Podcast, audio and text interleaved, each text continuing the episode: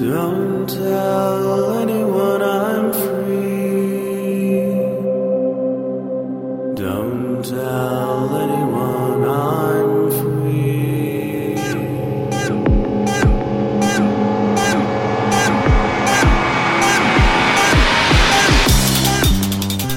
Hello and welcome to BSD Talk number 43. It's Friday, May 12, 2006. We just have an interview today, so I'll move straight into it. Today on BSD Talk, we're speaking with James Cornell. And he uses BSD to run his website and is also starting a shell service provider.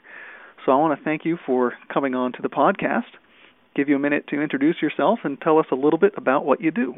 Hello, I'm James Cornell. I've been using BSD for at least a year. I got into Linux in probably 2002, and I've been using the Mac OS X platform since around 2004. I'm into pretty much any system like Solaris, like BSD, and I prefer BSD when it comes to running servers and websites and stuff like that. So your what's your current website that you're running? Where would people Uh, find it? My site is at shadowdev.org, and it runs FreeBSD 6, and it's in a cluster. It's hosted by a company called PowWeb, and they give you a really good deal on bandwidth and stuff like that. And uh, it's all PHP based. I'm using um, a WordPress blogging system, and it runs pretty nice.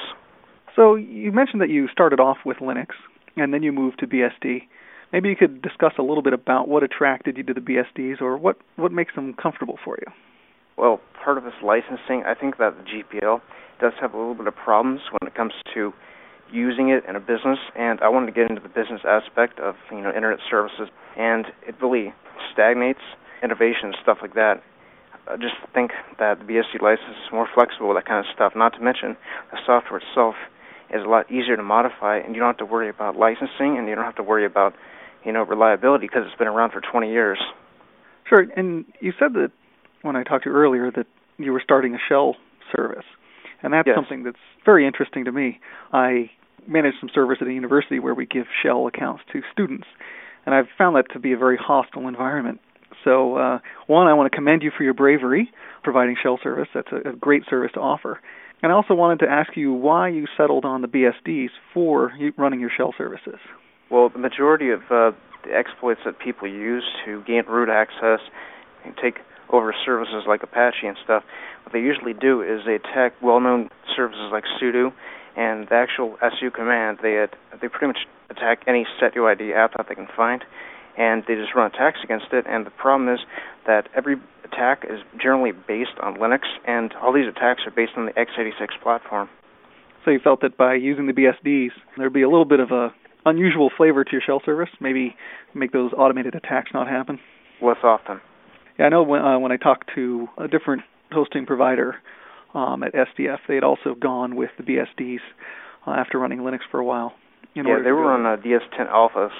Yeah, and are you planning on running on a different architecture too?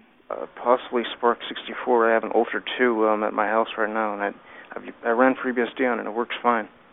And what services are you planning to offer with your shell service? Is it just shell, or are you going to offer web hosting for these accounts and all the Yeah, that's kind of part of it. Um, basically, you'll have you know your public HTML directory. Can stick stuff in there that'll have PHP support. I'll probably use uh, safe mode and some extra options like uh, fopen wrappers. I'll have that disabled, stuff like that. Things that you really want to keep secure. I'd probably end up uh, allowing Perl for people that pay. I I'd like it if people donated because it really does cost a lot of money to operate these. That's why I stopped providing them. I actually did provide them a few months ago, but due to financial uh, problems, it's just hard to keep it consistent. yeah, I think a lot of people that start up free services are always challenged by, you know, bandwidth and space and everything else. Now, with the possibility of uh, running on a SPARC platform, did the opening up of Solaris make you consider that platform as an option?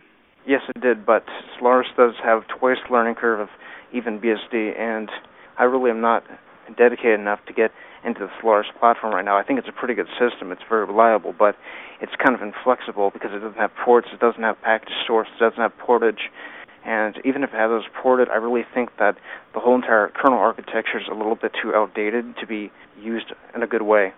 And what made you settle on FreeBSD uh, among the other possible options like NetBSD and OpenBSD?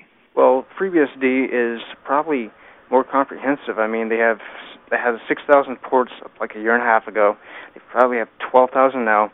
They have a lot more packages available. Java is freely available and 100% compatible with the enterprise certification from Sun. That was made possible by the FreeBSD Foundation a few months ago. And with that, FreeBSD becomes a relevant platform in the enterprise. Now, do you use FreeBSD on other personal computers or workstations or just on the server? I do play with it on desktops, but it's really in, inadequate to uh, use as a desktop compared to Linux because of things like Howlin' Dbus and GNOME. And I know that um, I've listened to the interview with uh, you and other people like the GNOME uh, project leaders, and they just have little things that are Linux centric right now. I also uh, use just about any operating system I can get my hands on, and I do enjoy the Linux desktop environment. It is well integrated. It's getting getting much better. What is your preferred desktop operating environment? Well, currently that would be a Mac OS X Tiger because it's uh, well integrated it pretty much has a wide array of software that's available, a lot of commercial stuff, and pretty much it works out of the box and it gives me little problems. I found that in a lot of my interviews with people that the Mac operating system is a really popular choice for BSD and Unix and Linux enthusiasts. Is there something that Apple's doing right that you think the free operating systems wouldn't be able to replicate with time and effort? It's partially due to uh, licensing and patenting issues. Apple likes getting together with other people to license technologies like MP3 and MPEG, and they pretty much have the edge when it comes to having a desktop out of the box with patented stuff that's in common use. I guess that pretty much makes it impossible to ship a completely free operating system, uh, at least in the U.S., where the patents are in effect. Do you think that end users will ever find it important to have a completely free, as in freedom, desktop, or do you think that pretty much they'll just go with whatever works? I really don't want to get into that exactly, but the thing is, Richard Stallman is probably the only one out of any of these people listening that would probably have a fully free desktop. You have to admit that everybody probably has some kind of commercial software on their computer, maybe Java, Skype, Gizmo, you know, whatever, Flash. And would you prefer to have open source versions of all of these, or are you happy with whatever works? Uh, I'd like to have them more possible, but I'm kind of forced to use them, so I kind of like to have have them available. I've always found it interesting that um, there, you know, there does seem to be a lot of innovation coming out of businesses and proprietary software vendors, and it, you know, it frustrates me when I see, you know, a, a, an application that works really well, such as Skype. I think that they they did a great job of creating a high quality audio experience. Uh, and unfortunately, you know, when you do that and you come out onto the market and you gain a lot of market share, it's really hard to dislodge an entrenched protocol like that. And you know, I don't know what the open source community can do to try and stay ahead of that game. Well, they already have a telecommunications solution. It's integrated with GNOME, but it's kind of inadequate compared to Skype right now. I mean, the audio quality is probably not as good, and interoperation is kind of not as good either, and it's not widely known, and there's probably not cross-compatible versions. You probably have Linux and maybe even BSD will have a version of uh, GNOME Meeting, whatever it's called now, but right now GNOME Meeting only works on Linux and BSD and the Unix platforms. If if you really want that kind of thing to be known and widely used, you have to port it to Mac OS X and to the other relevant desktop platform, which is Windows. I guess as long as there's a, an open protocol that people are using, things are working pretty well. SIP is definitely there. The thing that frustrates me about Skype is it's sometimes difficult to uh, get friends and family members to switch over to a, different application. Well, actually, that's the thing. That's that also is a really bad like pet peeve for me. Um, I have a Mac Mini, the G4 um, generation, and I can't really use it in three years after they drop support for it. Now I have a really strong feeling that Apple is going to uh, push this Intel thing. They're going to claim that there's features in these new Intel chipsets, and I don't doubt that there are. But I know that they're going to start doing the media push, kind of like Microsoft does when they force people to perpetually upgrade. And eventually, my Mac Mini G4 is going to be completely obsolete. And I want to run an open source software on there because that's pretty much the most complete solution other than Mac OS X itself right now unfortunately, things like Flash, Skype, Gizmo. They're not available on Linux on anything except i386, and I don't know what to do with that machine if I can't run certain things like that. Yeah, they end up becoming servers. Which, uh, Basically, I'd be using FreeBSD when it comes stable on there. When it's Tier 1 architecture supported, I will definitely put it on there. you, you said you had a SPARC system. You've got some Macs and some Intel machines. Do you have any other architectures that you're running BSD on? I do have a uh, SGI Indigo 2 R10K, but it won't even work with Linux. Yeah, but IRIX is a great, a great. Oh, well, that's that's the problem though. Is the cost. Yeah. This machine is one of the older, lesser known. You know, it, it's not very powerful. It couldn't handle IRIX 6.5. Not to mention it, it cost me 200 bucks from eBay just to get a copy of it. So when you are using an open source desktop, what desktop environment do you prefer? You know, KDE, GNOME, something else?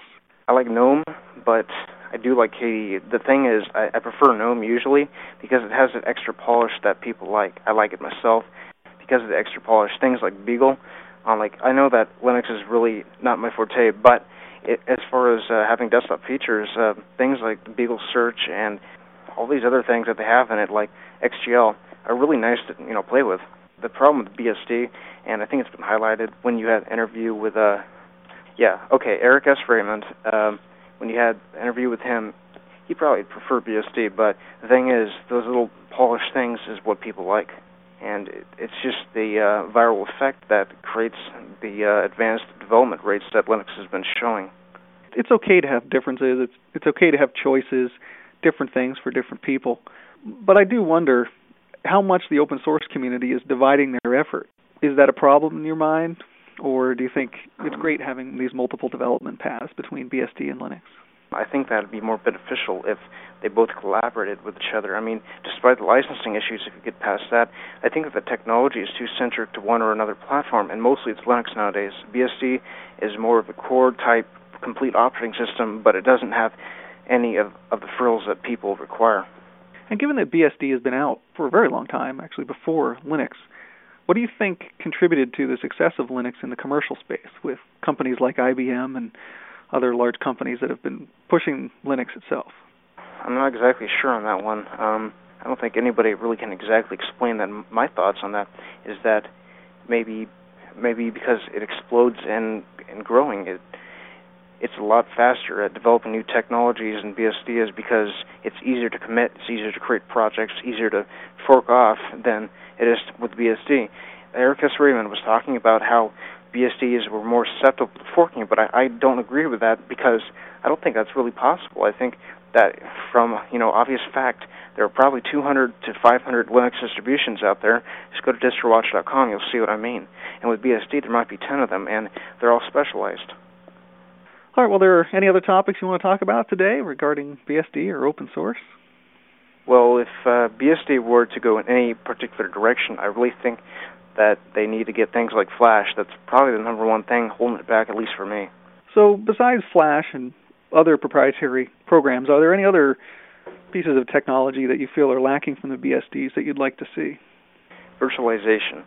Virtualization is the next big thing. VMware has uh, GSX Server, which is now known as VMware Server. They have VMware Workstation, they have ESX, they have Virtual Center, all that stuff. They can cluster the virtual machines. They're portable, and the problem is that VMware kind of stopped their development on BSDs, probably because of lack of developers. I don't know if you've looked into the Xen virtualization technology, and I, you know I haven't played with that, so um, I'm not sure how easy that is to use, or how far along it is, or how stable it is. Xen is nowhere as mature. It's you cannot roll out Xen in enterprise markets. You cannot trust Xen for mission critical applications. There's no support behind it, and it requires some knowledge to get it running. Well, I want to thank you for coming on the show today. I think it's really important to hear from BSD users along with developers. And I want to wish you luck on your shell service. And Thank you. Uh, yeah, it's been good talking to you. Good talking to you too. If you'd like to leave comments on the website or reach archives of past shows, you can find them at bsdtalk.blogspot.com. Or if you'd like to send me an email, you can reach me at bitgeist at yahoo.com. That's B I T G E I S T at yahoo.com. Thank you for listening.